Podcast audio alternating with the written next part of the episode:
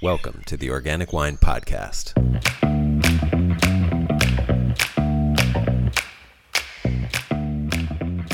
Hello, this is Adam Huss coming to you from Los Angeles, California. Thanks so much for listening. As we reach the end of the year, 2021 in this case, I wanted to bring you something a little different, maybe a little more foundational, and perhaps even mind expanding. By looking at wine from a different perspective, I think we can gain a greater appreciation and understanding of it, and also get some inspiration about how we could think completely differently about it, and how that might make it something less exclusive, more sustainable, and more fun. My guest for this episode is Sandor Katz. Sandor is the author of the books Wild Fermentation, as well as The Art of Fermentation, which could be considered the fermentation Bible, and for which he received a James Beard Award. And his most recent book is Fermentation Journeys. Please check them out. The information Sandor gives in this episode could change not only the way you think, but also the way you eat and drink. I've actually been inspired to incorporate new ideas and ingredients in my winemaking and food making because of this conversation. Sandor explains how the context of human life, and all life, is biodiversity. The human body is host to over a trillion bacteria and countless other microorganisms. Rather than eliminate this microbiome, we need this community to be robust to maintain our health. Fermentation, in the context of a global pandemic, is a profound shift in thinking away from sterility and toward diversity and resilience. And fermentation is a natural result of the abundance of life. Fermentation explodes categories and defies labels. It prevents waste and reuses byproducts. Sandor's mission is to revive our connection to these ancient processes. And after this conversation, I hope you feel as reconnected as I did. Happy New Year. Enjoy. One note unfortunately, something happened in the recording, and my audio was not picked up by my microphone, but was picked up by my laptop microphone. So I sound terrible throughout. Uh, I tried everything I could to make it as best as possible, but it's terrible. I'm just being frank. So I've turned down the volume a bit on my audio, and there is so much great information that Sandor gives that I think the terribleness of the audio is beside the point, but heads up. Sandor, welcome. Thank you very much for joining me. Well, thank you so much for having me, Adam. It's a real pleasure to talk to you. I learned about you from the gentleman down at the border uh, who said he did some a little workshop where you came down, uh, uh Mr. Nabhan, uh, Gary Nabhan, uh, who you know is a is studying fermentation, indigenous fermentation beverages in the Southwest in Mexico, and and your name came up, and just in exploring about you, I was shocked I hadn't heard about you sooner, and immediately immersed myself in all of your ideas and started you know my own little local fermentation with your ideas. And uh, it's been a pleasure getting to know you through book, and I'm really excited to get to know you, you know, now today. Um, all right. I, I well, well, it's a it's yeah. a pleasure, it's a pleasure to meet you too. And um, I've been a huge fan of Gary's work. Um, you know, since long before we met each other, and um, you know, he's been a he's been a huge supporter of my work and has had me down there uh, uh, uh, teaching workshops. And um, I'm so glad that he steered me steered you to my work, and uh, such a pleasure to be talking. Well, and so you're you're a little unusual as a guest. I'll just put it out there, and not because of your being an unusual person, although I'm sure you are in a good way. Uh, but you're not necessarily a wine person, is that right? I mean, not that you don't love wine or whatever, but that's not the kind of fer- fermentation that you are an expert in. Right. Well, I, I, mean, you know, I am really a fermentation generalist, and um, you know, I've written several books: Wild Fermentation, The Art of Fermentation, and just recently, Fermentation Journeys, that are um, you know broad how-to manuals of fermentation and um, so you know it's not that i you know have no idea about wine. I mean certainly i have like been part of grape harvests and and and winemaking and you know i know a little bit about winemaking. And certainly i do uh, uh, at home a fair bit of what would be called country winemaking um, you know making what, what making, qualifies as country yeah go ahead Well, so I mean, country wine would be so you know, I mean, wine, as you well know, would be typically you know grapes pressed, and it's you know the fermentation of the juice pressed out of the grapes. But um, uh, there, you know, in English speaking lands, there's a phenomenon called country wines where people make wines from all kinds of other fruits. So, some classic examples might be blackberry wine, uh, blueberry wine, raspberry wine. But I mean, basically, you can make a sugar water solution and infuse nearly any fruit or herbal flavoring in it and ferment it into alcohol and that would be a country wine. And and not not only fruit flavors. I mean my god i've had tomato wine jalapeno wine onion wine garlic wine.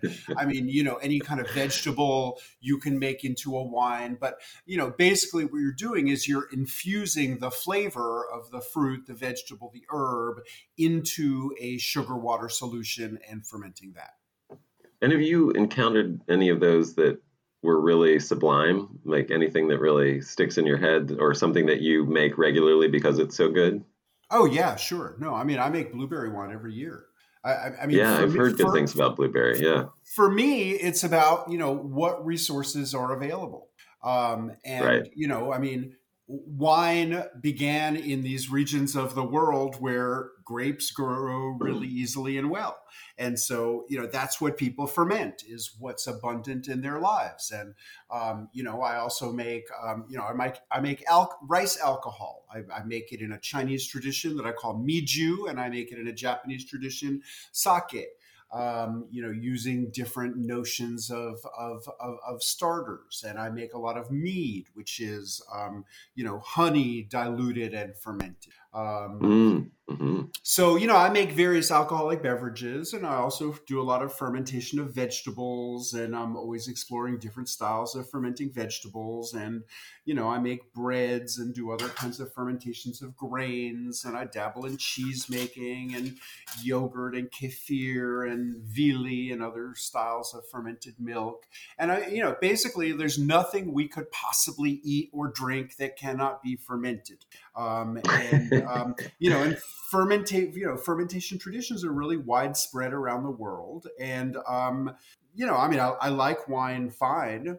Um, um, I'm just not an expert in wine. You know, I mean, I don't really. Um, oh no, that's. It sounds like you kind of are.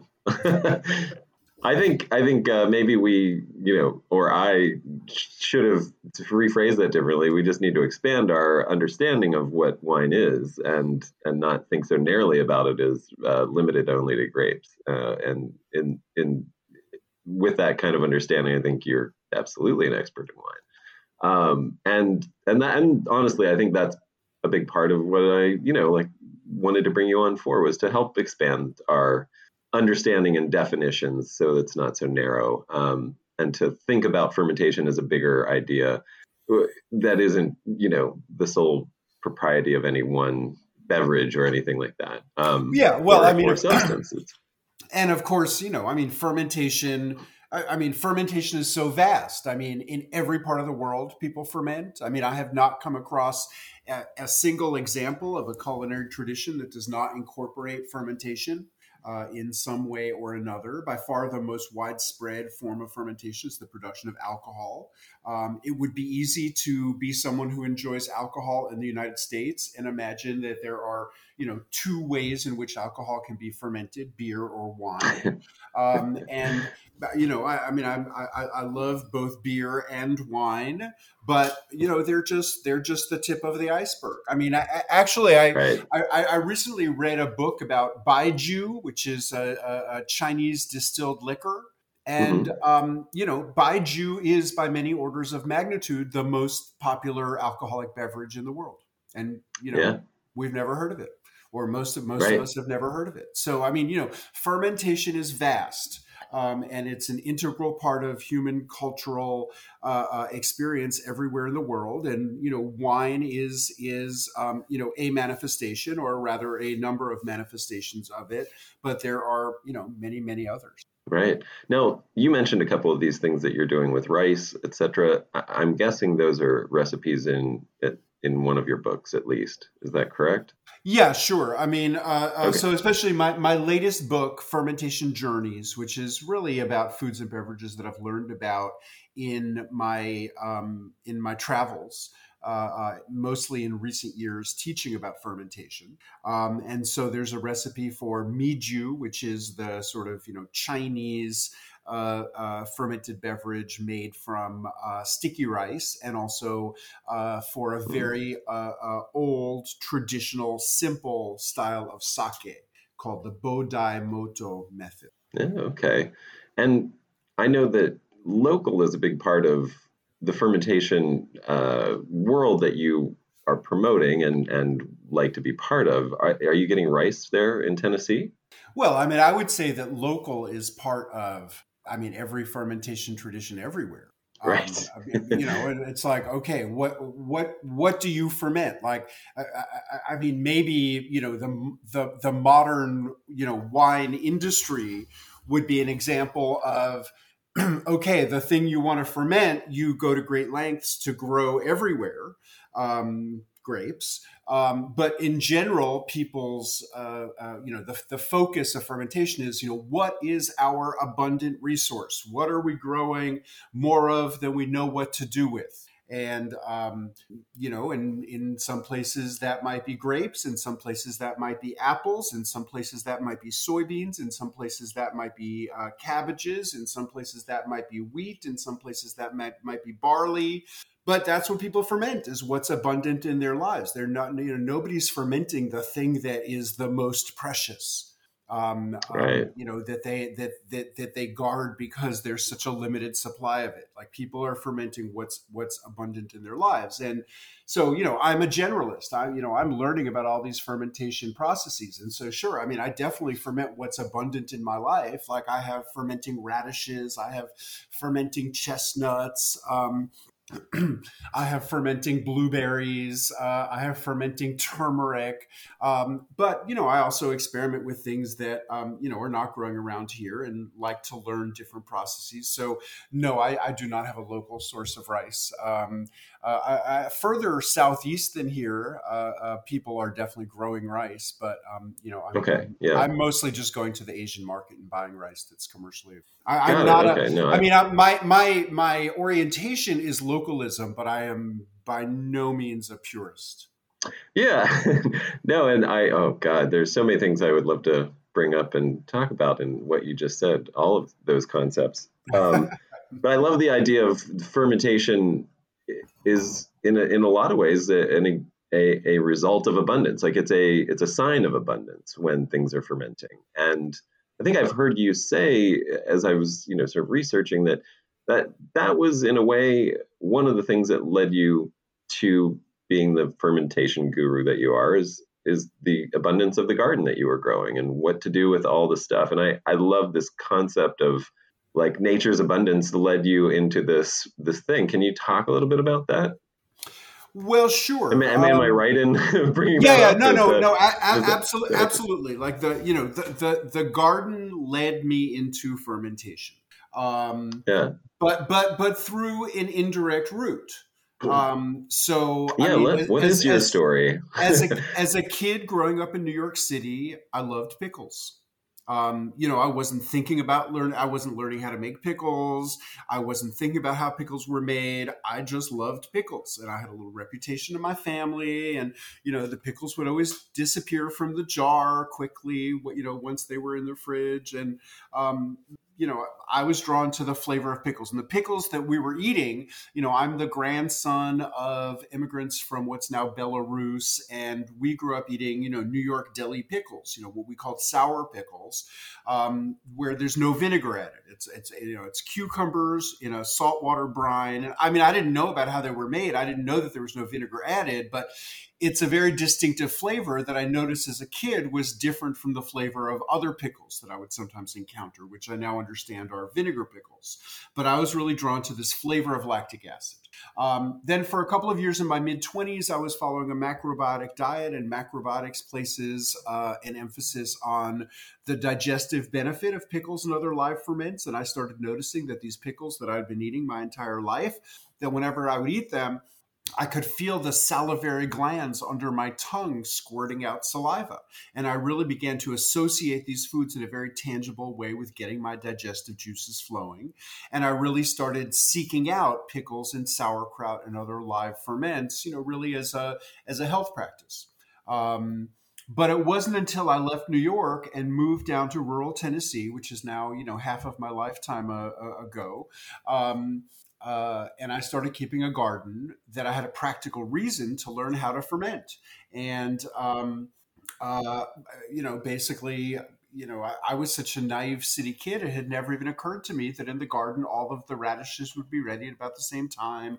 All of the cabbages would be ready at about the same time. So, you know, when I encountered this rather obvious fact of um, agricultural production, um, you know, this light bulb went off, and I was like, I should learn how to make sauerkraut because we had a nice little bed of, of cabbages. And um, I knew that I liked sauerkraut and that sauerkraut had something to do with preserving cabbage. And, uh, um, you know, where I turned to learn how to make sauerkraut was the joy of cooking. And, um, you know, it was very straightforward. You know, chop vegetables, salt them, uh, pound them or squeeze them to get them juicy, and pack them into a jar and wait. And, um, and I couldn't believe how simple it was and how delicious the kraut that I made was. And it just made me want to start experimenting and playing around with mixing in other vegetables, varying the level of salt and the amount of time. And, um, you know, then I learned about country wines and made a sourdough starter. And, you know, I just went down the rabbit hole of fermentation. Um, and it's a very deep rabbit hole. You're still in it, right? Uh, I, I, I find, uh, and I don't know if you've found this to be true, but it sounds like I mean, I, have noticed for some people this the same thing happen where people sort of get into first of all like their local food. They want to you know they want to sort of remove themselves from uh, you know the, the the food that is available in the grocery store most times, and they start you know it becomes that DIY thing where you're trying to make your own stuff. And I've, I've noticed a couple folks that I know who are in the natural wine making world have come from this fermentation past where they were in an apartment and now are, you know, on a winery making natural wine. Have you encountered that as well? Do you, I mean, has that rabbit hole, as I'm sure you've talked to many more people about fermenting foods and things, have you seen people skew into these different things that it's led them to? Well, yeah, sure. I mean, any anybody who's uh, um, well, I mean, not not everybody, eh, you know, who's a fermentation professional, but like anyone who decides to become a fermentation professional has to specialize in some way um, you know, just because it takes a you know different resource to make wine than to make sauerkraut. It takes a different kind of different kind of equipment. So I mean, it just you know it lends itself yeah. to a certain amount of specialization. So sure, I mean, people who get interested in fermentation broadly, you know, if they end up like becoming producers, it's usually of you know something or or something else. Um, and and certainly I have met you know natural winemakers who are extremely passionate and sort of you know like arrived there you know through broader passions than their passion for wine. Um, you know, I mean, I actually in Australia last year, I spent some time. Oh, I'm not going to remember the name of the farm. Uh, this guy Anton, who has a beautiful biodynamic farm and is a farm maker and uh, a winemaker in South Australia. But I mean, you know, he was you know, he was all about his diversified farm and biodynamics, and the winemaking was almost like uh, like an outgrowth of the farm organism that he was thinking about in very like you know Rudolf Steiner biodynamic kinds of terms. Right. Yeah, that, that's exactly what I'm talking about. It's it's that I guess uh, you know you you have examples on the other end of people who come from a sort of high end falling in love with fancy wines and then you know clear a plot of land and plant a sort of vanity vineyard that they want they have decided they're going to make the best wine in the world. And then you have this other side that i feel like is a much more organic sorry to use that pun on the show uh, way of, of where people have sort of approached it from an ecosystem that is you know, wine is the outgrowth of a, of an entire diverse system of foods and farming and animals and things like that. And it's, you know, there's something really beautiful about that. Um, what, what is what like what can you tell us about that connection to our local food and fermentation and how you know I, I know you've you've talked a, a, good bit about the importance of decentralizing our food system uh, and we'll just make that the food and beverage system. Um, what can you say about that? Well, I, I, mean, you know, to me, that's really, really critical right now. Um, uh, you know, I think that I think that the you know the pandemic really revealed, maybe for many people for the first time, some of the vulnerabilities of the system that we have developed for um, you know centralized food production and you know we've really we, we've really moved towards a system where um, you know different different forms of agricultural production have been um, uh, you know centered in different different geographic areas where they can be done most efficiently um, and then we have this sort of globalized system where you know food resources are being centralized processed in central ways and then distributed through um, you know various um, um, you know mass distribution systems, the supermarkets, uh, increasingly internet based uh, uh, uh, distribution, and you know I guess that all of that is fine as long as it's fine. But um, um, you know there are hmm. so many different ways in which this system can be disrupted, and we just saw in the context of a pandemic, you know, various supply chains getting um, um, you know, getting disrupted, and you know, certain kinds of um, you know foods or beverages that people are used to seeing in the supermarket for temporary periods of time were were unavailable. But you know, if we think about like sort of um, um, you know, um, uh, fuel supplies, uh, climate change, uh, extreme storms, political instability. You know, there are all of these ways in which our um, uh, huge supply chains can get disrupted. And you know, I don't want to be like you know, sort of a paranoid or a or a, or a prepper, but I do think, as a practical matter, um, you know, in every region of the world, it would be um, it would be prudent for people and our political leadership to be thinking about expanding the productive capacity of food everywhere.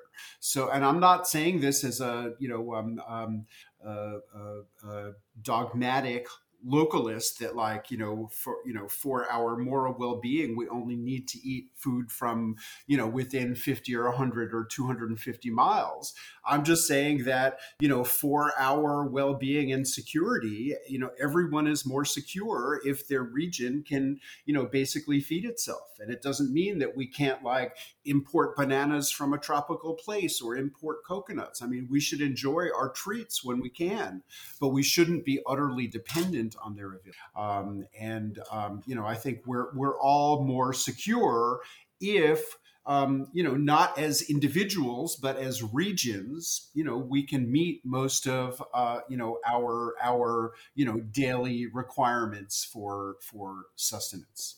Um, and, and and I think fermentation just really fits into that. I mean, you know, fermentation is always practical. It's not always about preservation, but you know, there's always a practical benefit. The food is not decomposing into a disgusting, ugly mess that nobody would ever eat. You know, and it's becoming more stable for storage, or it's becoming more delicious, or you're producing alcohol, or it's becoming more easily digestible, or some toxic compound from the plant has been broken down. Um, so, hmm. um, you know, fermentation is just all about um, not only preservation, but, you know, making effective use of food resources more broadly. Yeah, I, I mean, you, have underlined a couple times that you're you're not a purist in in these ideas. You just think they're practically very important, and more than practically, even you know, just from a security and social well being standpoint. Um, well, that's practical. How yeah, I guess that's true. I guess it is very practical.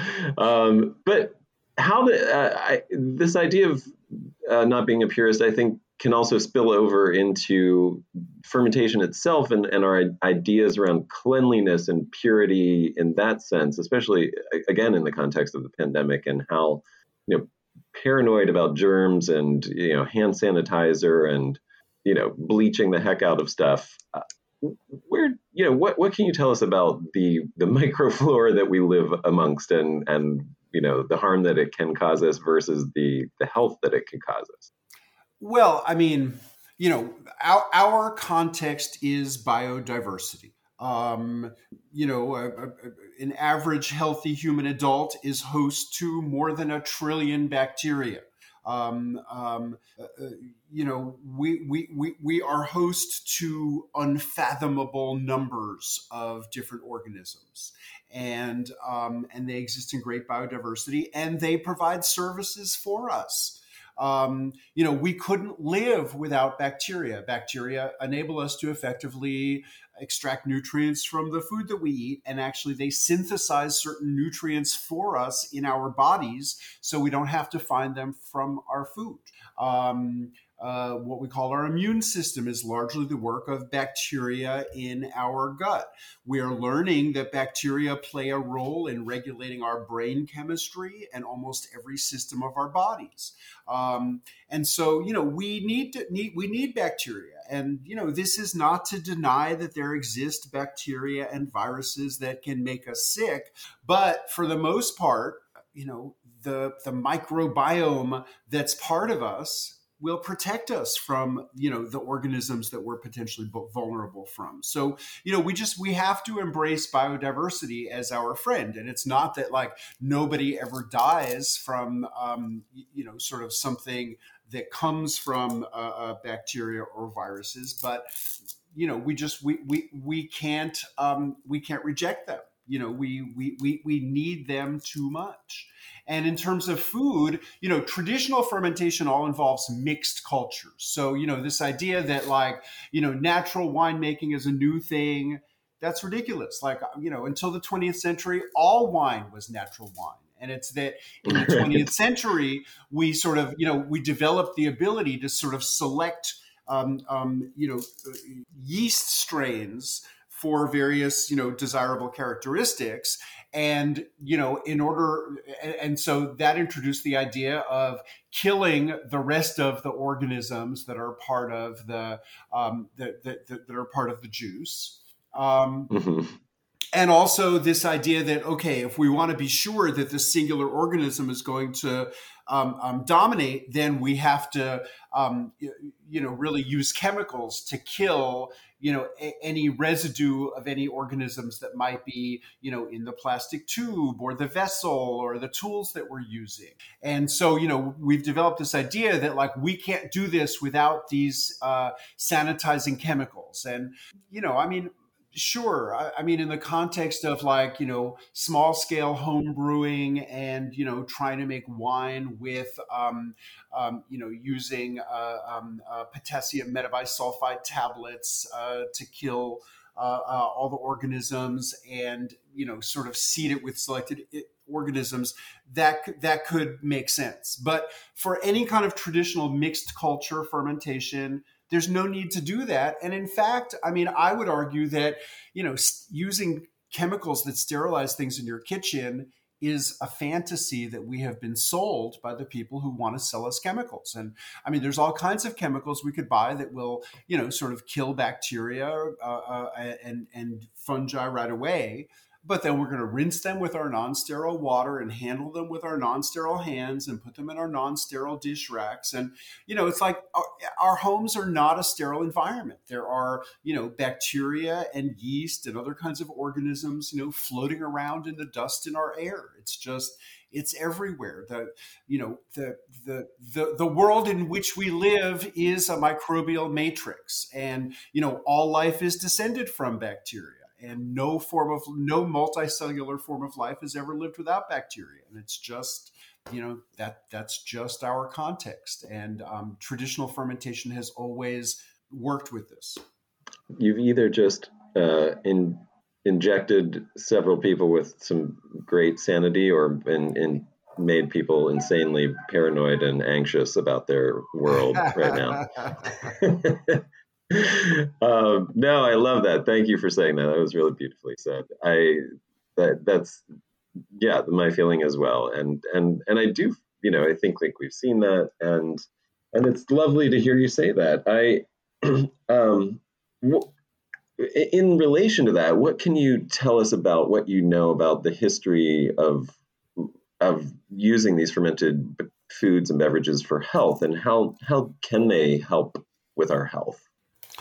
Well, um, I mean, sure. The idea of you know fermented foods and beverages um, um, being beneficial for to our health I, mean, it's it's it's it's ancient in in different traditions, and I would say that it's probably as old as the idea that food is beneficial to our health or can be beneficial yeah. to our health. And you know, in so many traditions, there's just sort of folklore about you know the the the, the healing potential of different foods. You know, um, um, you know, including wine. I mean, there's sort of lots, uh, lots of ideas that you know, moderate consumption of wine has certain, um, you know, benefits to our long-term health.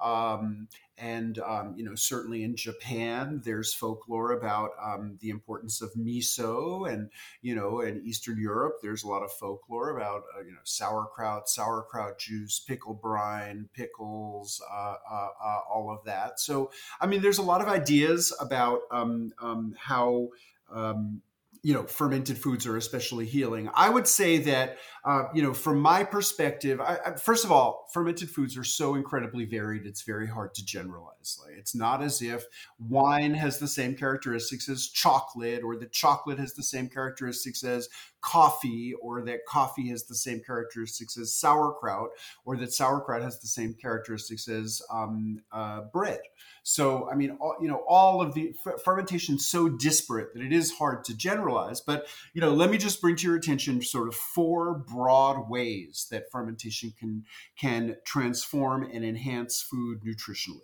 So, number one, I would call pre-digestion.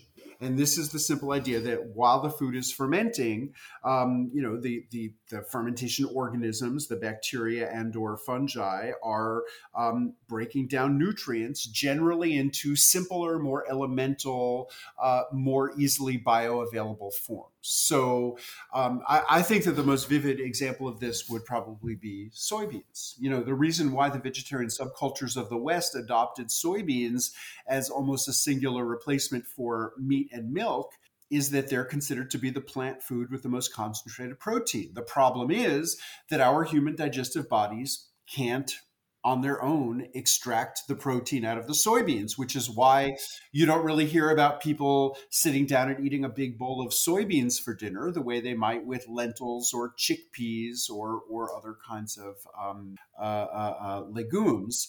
Um, but you know the the the the Asian people who pioneered soy agriculture thousands of years ago recognized the indigestibility of soybeans and developed all of these ways to ferment soybeans with the result of pre-digesting them.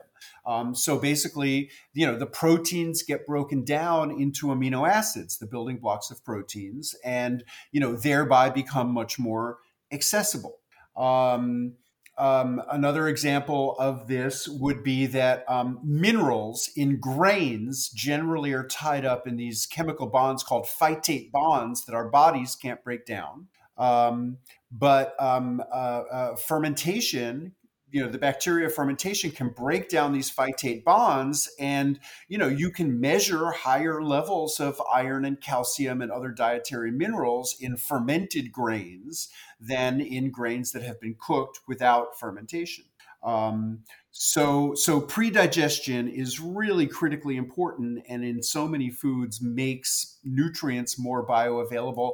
And it's for this reason that you know, for instance, the United Nations Food and Agriculture Organization is very interested in fermentation, and they did a series of publications uh, decades ago now, um, highlighting how in you know sort of um, uh, food scarce regions of the world, whatever food resources are available could be expanded through fermentation fermentation. People could get more nutrients out of their food if they fermented more of it. Um, so then, then another way that food is transformed, I'd call, I would call detoxification, and this is the idea of you know generally plant toxins, um, uh, cyanide compounds in cassava, um, um, uh, things like taro with high levels of oxalic acid. But you know, a, a, a, broad range of plant toxins can be broken down into harmless forms through fermentation. And there are foods all around the world that cannot be safely eaten without fermentation. Um, you know, then beyond breaking down what's in the original food, fermentation enhances nutrients. So, um, uh, almost all fermented foods and beverages have elevated levels of B vitamins as compared to the raw foods that you begin with. Um, uh, and then there are all of these metabolic byproducts, uh, um, unique to different processes, some of which have been found to have extraordinary uh, beneficial properties. So, you know, all fermented vegetables have compounds called isothiocyanates that are regarded as anti carcinogenic. Um, natto, this Japanese soybean ferment, um, um, has a compound that's gotten a lot of attention that um, basically dissolves fibrin, which is what sometimes builds up inside people's blood vessels and um, uh, um, uh, uh, inhibits circulation. And so this can be dissolved by this, you know, metabolic byproduct of this bacteria Bacillus subtilis that ferments soybeans into this Japanese food called natto. So, you know, there are all kinds of, um, um, you know, nutrients generated by the organisms, which, which can be of benefit. But then what I would consider to be the most profound benefit of fermented foods nutritionally would be the bacteria themselves.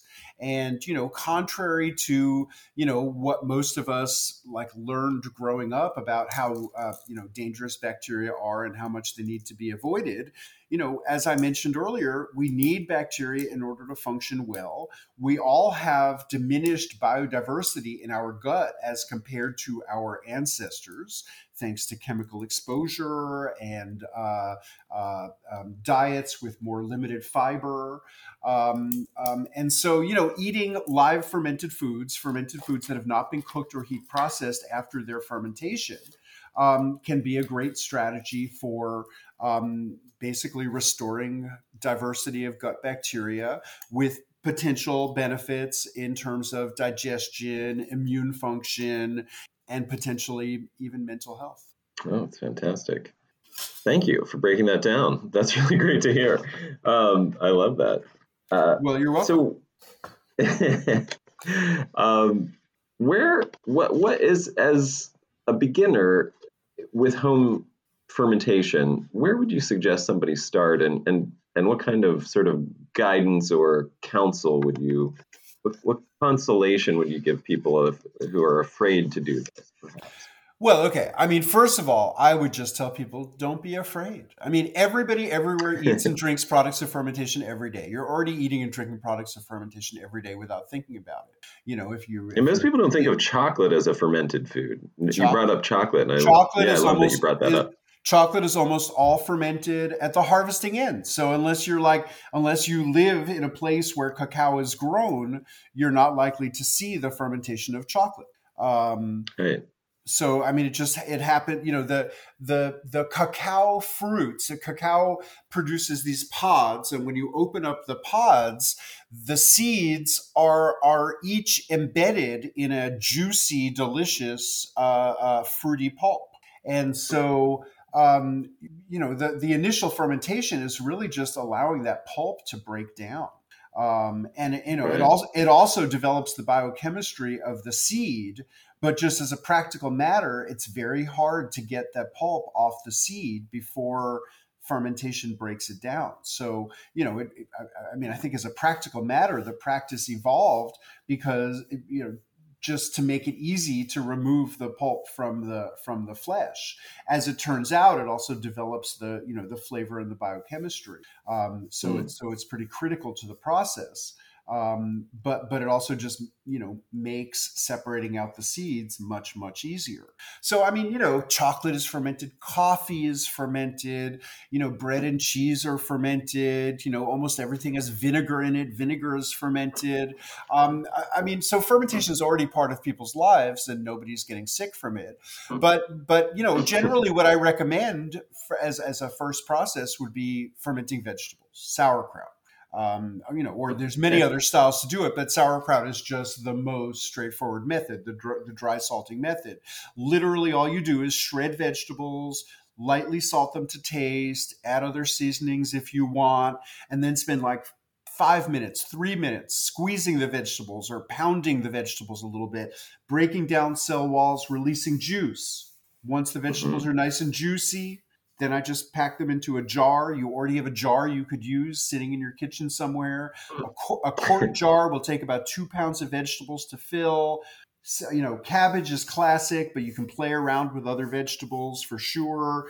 And then, you know, ferment them for three or four days, then taste it then press them down some more, leave them another three or four days. If you taste it at regular intervals, basically you'll begin to familiarize yourself with the spectrum of flavors that are possible because the acids accumulate over time, just as in winemaking, the alcohol accumulates over time. And, you know, I mean, in all the winemaking regions of the world, there are, you know, these, these like lovely light wine beverages that you drink after two weeks or something where it's you know partially alcoholic right. but but still sweet. And so same is true of sauerkraut. I mean you can let it get super sour um, um, or you can you know eat it after five days. Um, you know depending on your taste the the flavor will um, continue to acidify o- over time. Now in terms of, you know one of the reasons why i like to recommend uh, uh, fermenting vegetables is a there's no need to obtain a starter. I mean you could make kombucha but you need to find a starter. You could learn to make koji but you need to find a starter. Certain ferments require starters. Um, you know that traditionally would have been you know local botanical resources um, um, that would be used as sources of the organisms. Um, but you know today it's possible to buy all these pure culture starters little you know powders you know analogous to you know purchasing yeast to make wine. Um, but you know that's really a that, that that's really a departure from the history. But the other reason why I recommend sauerkraut as a as a starter is it is the safest food we know. Like according to the USDA, they cannot find one single case anywhere in the world ever of um, illness or food poisoning from fermented vegetables. It's about as safe as it gets. Statistically, vegetables become much safer after you ferment them than they are raw. And we we read every year of um, you know outbreaks. This year it was uh, uh, a salmonella outbreak linked to onions. You know, one year it was cabbages, one year it was uh, lettuce, one year it was tomatoes. Um, you know, clearly you know there's the possibility of inc- incidental exposure to pathogenic bacteria but if you were to take vegetables you know with some incidental exposure like that and ferment them the lactic acid bacteria will end up dominating every time once you create the condition in which they will flourish which is submerged um, um, and as they acidify the environment, they would knock out the pathogens. And you know, this is just a very um, you know convenient and elegant fact is that you know none of the organisms that have the potential to make us sick can survive in an acidic environment. So you know, once the once once the um, sauerkraut acidifies to a certain point, um, um, you know, then even if it had been exposed to some pathogens, they would no longer be surviving. Um, but you so, do recommend so, people wash their vegetables before fermenting.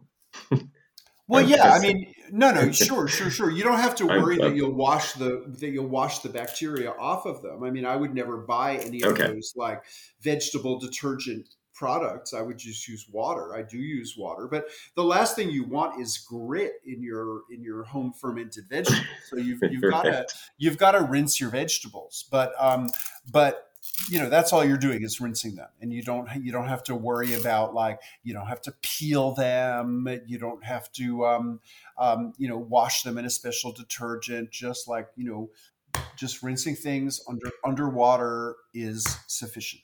And you mentioned the lactic uh, ac- lactic acid bacteria.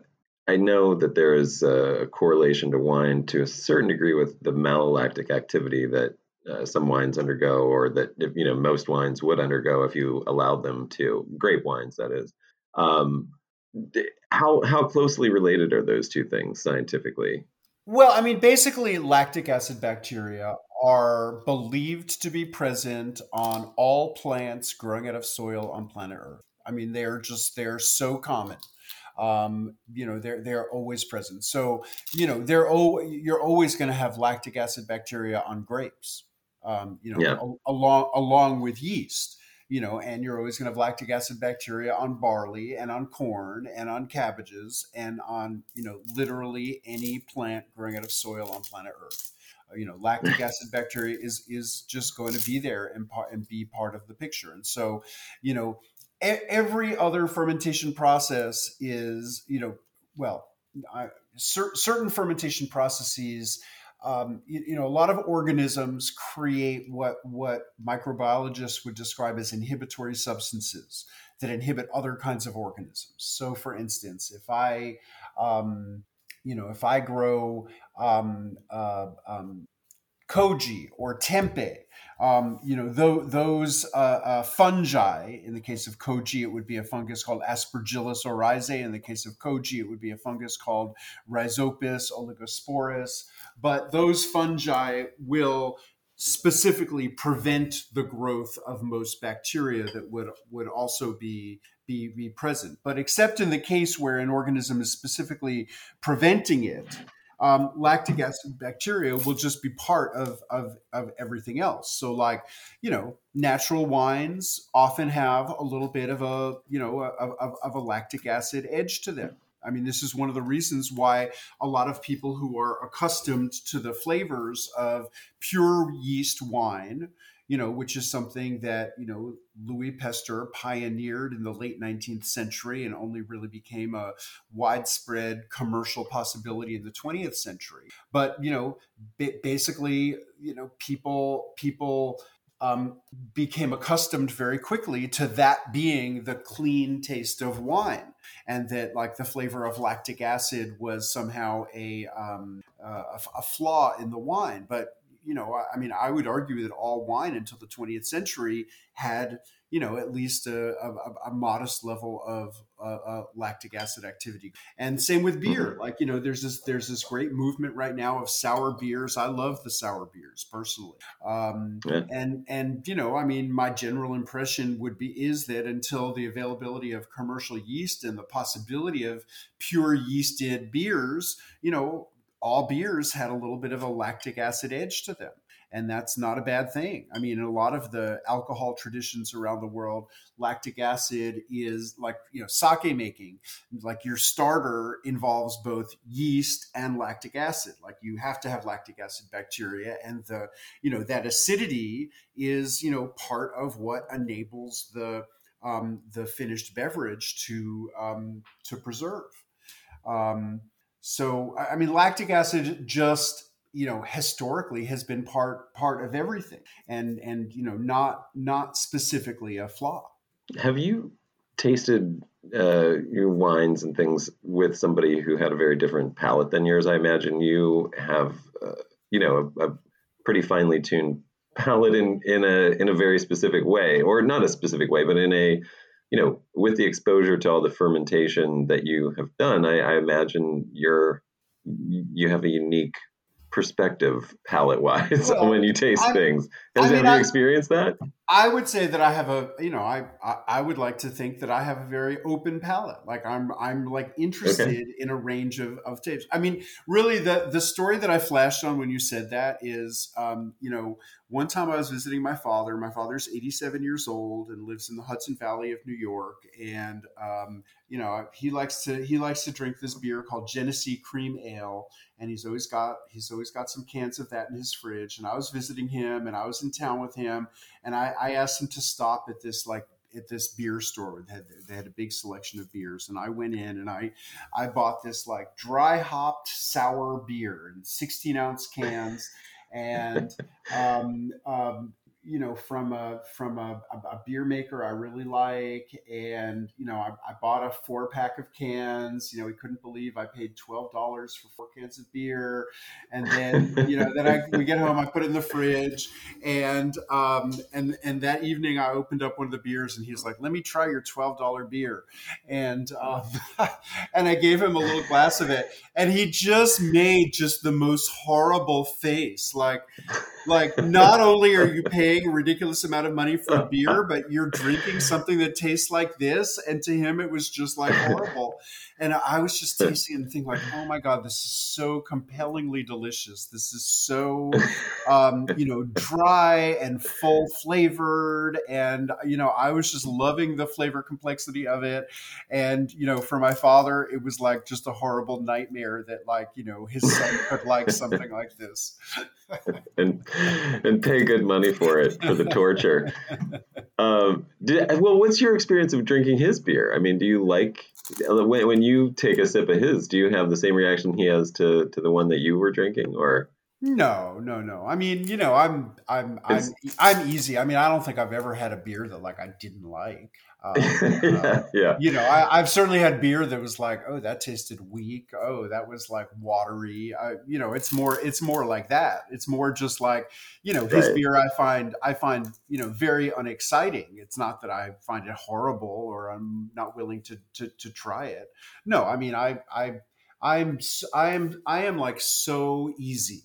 Um, you know I, I, I, don't mind you know if i'm in a if i'm in a situation and you know people are sitting around drinking coors light i could drink coors light.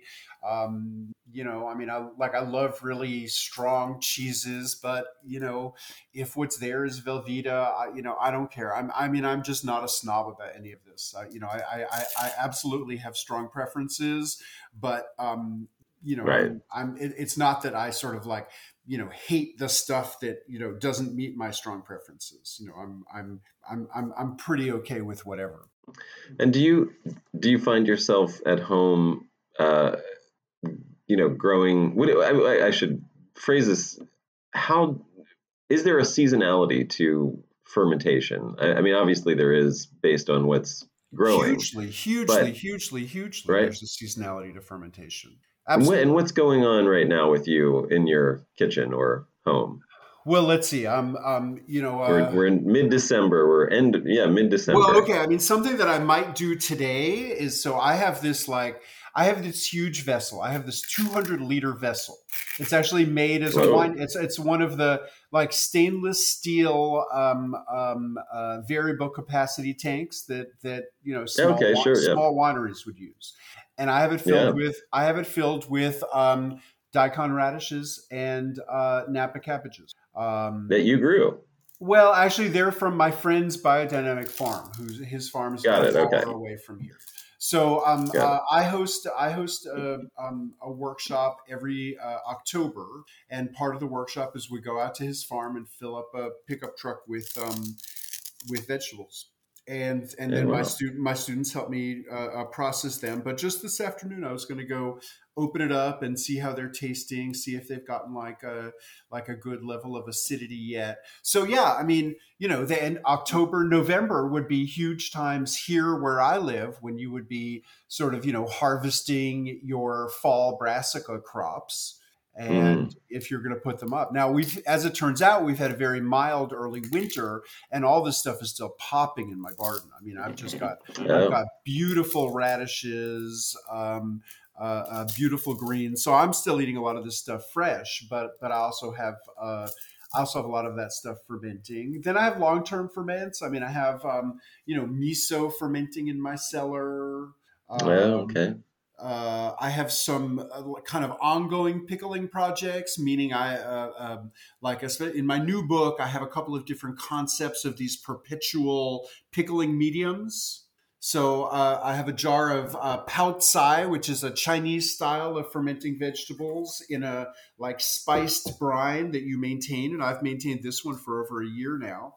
But I just put some oh, fresh. I just put some fresh uh, uh, um, radishes in it yesterday. And then I also have this turmeric mash where I made a paste out of turmeric, garlic, turnips, salt, and a little bit of water. Um, and I made that over a year ago, and I just keep burying more vegetables in and, and pulling them out, and that's really, really delicious. Um, I have sourdough. Right now, I'm trying to revive my rye sourdough that I haven't used in about a year. Um, so mostly I, I, I, use a wheat sourdough, but um, um, uh, I have an all rye sourdough, and I love to in the wintertime to make all all rye bread. So I'm trying to mm. I'm trying to revive my starter, but it's a little sluggish. Um, Yeah. Have and- you? Um, oh, sorry, I was going to ask the daikon and the cabbages that are in the giant thing. Did would you do to those just a little salt and um and a mash or? I, all I did was add salt and, you know, probably in the whole, you know, 200 kilos, I probably have like one kilo of um, fresh chili peppers that I threw in whole. Oh, nice. Okay, and that's it. That's it. Just Just just time. ve- just vegetables, salt, and chili peppers, and then you know by midwinter they'll they'll get a really strong sour flavor. And I, also, I bury a lot of the um, uh, radishes whole. I, I, I, I- really love like fishing out the whole ones, and and I feel like the whole ones just maintain such a nice, um, uh, uh, crisp texture. And I love to like sort of show up in people's houses with that as like a, you know, a, um, you know, let's say someone invites me over for dinner. I love to show up with a just whole giant daikon to slice up that's already pickled. Wow. Yeah, that sounds incredible. Well, I love that you, I mean, I, I love putting wine in this bigger context that really is connected to everything that we consume. Uh, How, how would people get, oh, please go ahead. Go. Well, then I was just gonna. I, I'm, I'm just noticing. I mean, I have blueberry wine that I made this summer. That's still, still, Mm. still some bubbles are coming out of it. I have some. oh, um, wow. I have some turmeric mead. I have some marigold wine. I mean, flower wines. That's a whole other direction with really distinctive um, uh, flavors and really, um, you know, very um, evocative colors. Um, uh, and then also, You're- I mean, we, we started by talking about mijiu, and I have some, um, you know, I have some bottles of mijiu that I just uh, um, uh, uh, completed before my most recent travels in the fridge, and those are delicious. And then one other thing is that when I make rice alcohol, there's always residue from it. Um, uh, in Japanese cuisine, they call it kasu. And I have pickles. You can make kasuzuke, which are vegetables pickled in the Mm. residue of sake making, which are really amazing. Um, and then I, Mm. I use it. I, I use it in all kinds of things. I mean, I've, I've made bread using that as the primary leavening. Um, this morning, I put some. I, I mixed some in with my scrambled eggs, and it's just got a beautiful, um, uh, you know, almost cheesy kind of a flavor. Um, Oh, wow. that it lends to the eggs. So, um, so yeah, I mean, you know, b- between the primary processes and you know finding innovative ways to use some of the byproducts of the processes, um, fermentation keeps me busy. It sounds like it. It sounds like a full time thing. And it sounds, I mean, honestly, super inspiring. I think anybody listening to this from the wine world is probably just like taking notes of different ideas for new kinds of wines, you know, and co ferments and things like that. I mean, I am personally it well, just and, you know, And, and I mean, just anything local. Yeah. just just talking about like um, you know the idea of using byproducts and also exploding categories. You know one of the things that that when I, I I- was in italy a couple of years ago for this international slow food event terra madre and um, uh, in the vendors right outside the event there were all of these like um, italian micro brewers and I- felt like some of them by by incorporating you know either um, um, wine lees at the end or um, you know skins from from earlier in the process. But I, I felt like some of these uh, um, beer brewers were kind of blurring the the the categories between beer Yeah. and wine, which we think of as as hard categories, and you know that just made me super happy, and and and and they were delicious. You know these beverages that kind of crossed crossed the this categorical divide. Um, so um, you know, in the world of fermentation, um, that makes me happy. I mean, nobody's really invented any new, any brand new fermented foods or beverages in hundreds or arguably thousands of years. Um, but we, what we have a lot of going on right now is, you know, very exciting um, cross pollination between Yeah, and re- And so, like, it seems you know, like read it. the people who are making um, sake in Nashville, proper sake, they're collaborating with a beer maker and they're using some of their um, uh, koji uh, uh, in beer. So, I, like, I just love, yeah. I love this blurring of the traditional categories. Yeah, I mean, labels are, you know, uh, not. Yeah, I, I, the further we can get from labels, the better, in my opinion. Um, and you, it sounds like you know, in a lot of ways, we're rediscovering things that were done a long time ago that got lost over the last couple generations uh, in an industrial sort of commercial American food system. Um, and we're like, oh wait, there's this whole living culture, no pun intended again, of all of these foods that we can, you know, just you know geek out on and and really enjoy and expand what we're experiencing both palate wise and health wise and and in terms of being secure and sustainable in, in our local communities as well. Sounds, uh, you know, and again, sort of that reconnection to the abundance of nature and, and using and capitalizing on what is just exploding around you and making the most of it. I think it's fantastic. You're, yeah, I mean, you call yourself a, a revivalist, right? A fermentation revivalist, or that's one of your potential yeah, no, sure. That's that's, that's how that's how I have been describing the work that I do because, well, I mean, you know, as I've said a couple of times, you know, fermentation is an integral part of how people everywhere make effective use of whatever kind of food resources are available to them, and um, you know, ju- just like procuring food itself, it's just been part of you know the the practice that either people were part of or that they were witnessing around them and you know we we've really like sort of taken food production including fermentation and it's largely disappeared from uh, you know our daily lives and our communities and instead it's um, in, in, instead, it's really focused, um, uh, you, know, or, or largely centralized. And so, when I call myself a fermentation revivalist, it's really the idea of you know reviving our connection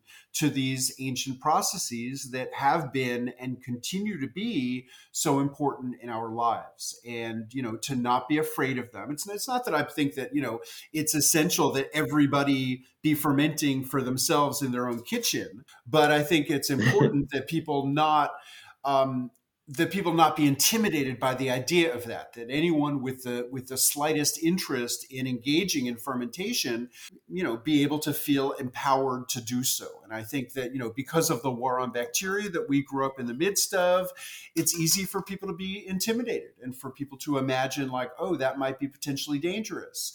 Um, oh maybe i need a degree in microbiology to be able to um, attempt that. Maybe i need a laboratory where i can perfectly control conditions and, you know, by talking about this as a fermentation revival, you know, I, I mean, what I'm trying to offer to people is, you know, actually like, no, this doesn't need a, a, a, a, microscope or a laboratory or a knowledge of microbiology. You know, fermentation is a, you know, is is a it's a simple practice that emerged everywhere in the world and can still be done in simple ways. And it's all about manipulating environments and, you know, the sections of my books are all about you know how to manipulate environments in order to make different kinds of foods. You know getting the vegetables submerged under the brine protecting the wine from oxygen as it ferments you know things like that. Right yeah.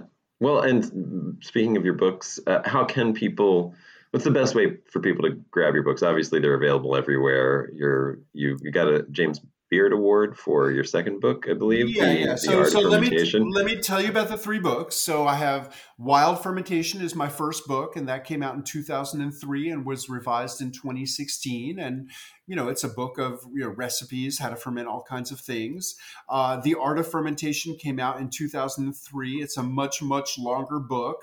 Um, it's also focused on how to ferment things, but um, I, I, really departed from the recipe format in that book. So it's more you know describing processes, describing ranges of proportions I've encountered, and you know different kinds of seasonings. But it's not exactly uh, um, formatted into recipes, but lots of information information and information beyond the practical how to. It has a lot of information about microbiology, a lot of details from anthropology and history. And, you know, it's just a, a, a sort of all around fermentation resource that's you know, as I as you mentioned, it got a James Beard Award. It's gotten a lot of great attention.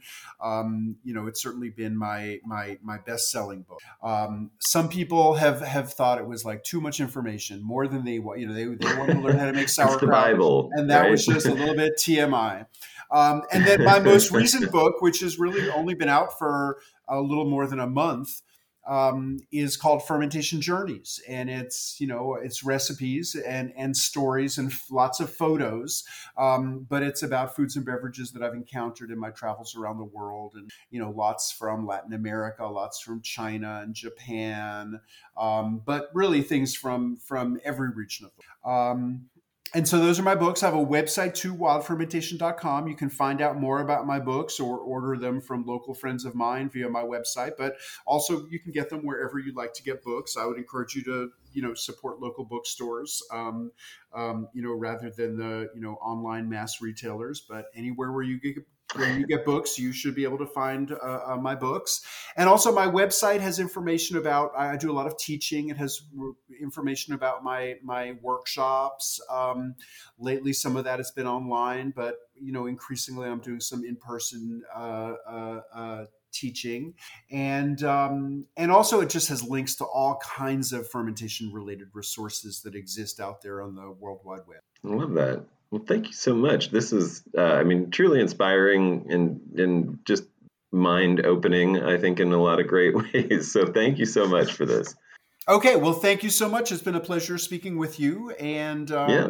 thanks for. I mean, if you have any closing thoughts, feel free. Like any parting wisdom for anybody well, I mean, just in main, relation to, how, yeah, please. I, I, mean, my main my main parting wisdom would just be, you know, don't overthink fermentation. Don't project all of your anxiety about bacteria onto the idea of fermentation. Fermentation is very much a strategy for safety in food, and um, you know, all you need to do is, you know, make sure you understand what kind of conditions you're trying to create, and then do your best to create those conditions and um, um, you know expand your fermentation horizons and have fun doing it. I love it. Well thank you again Sandor. I really appreciate it. Okay adam it's been great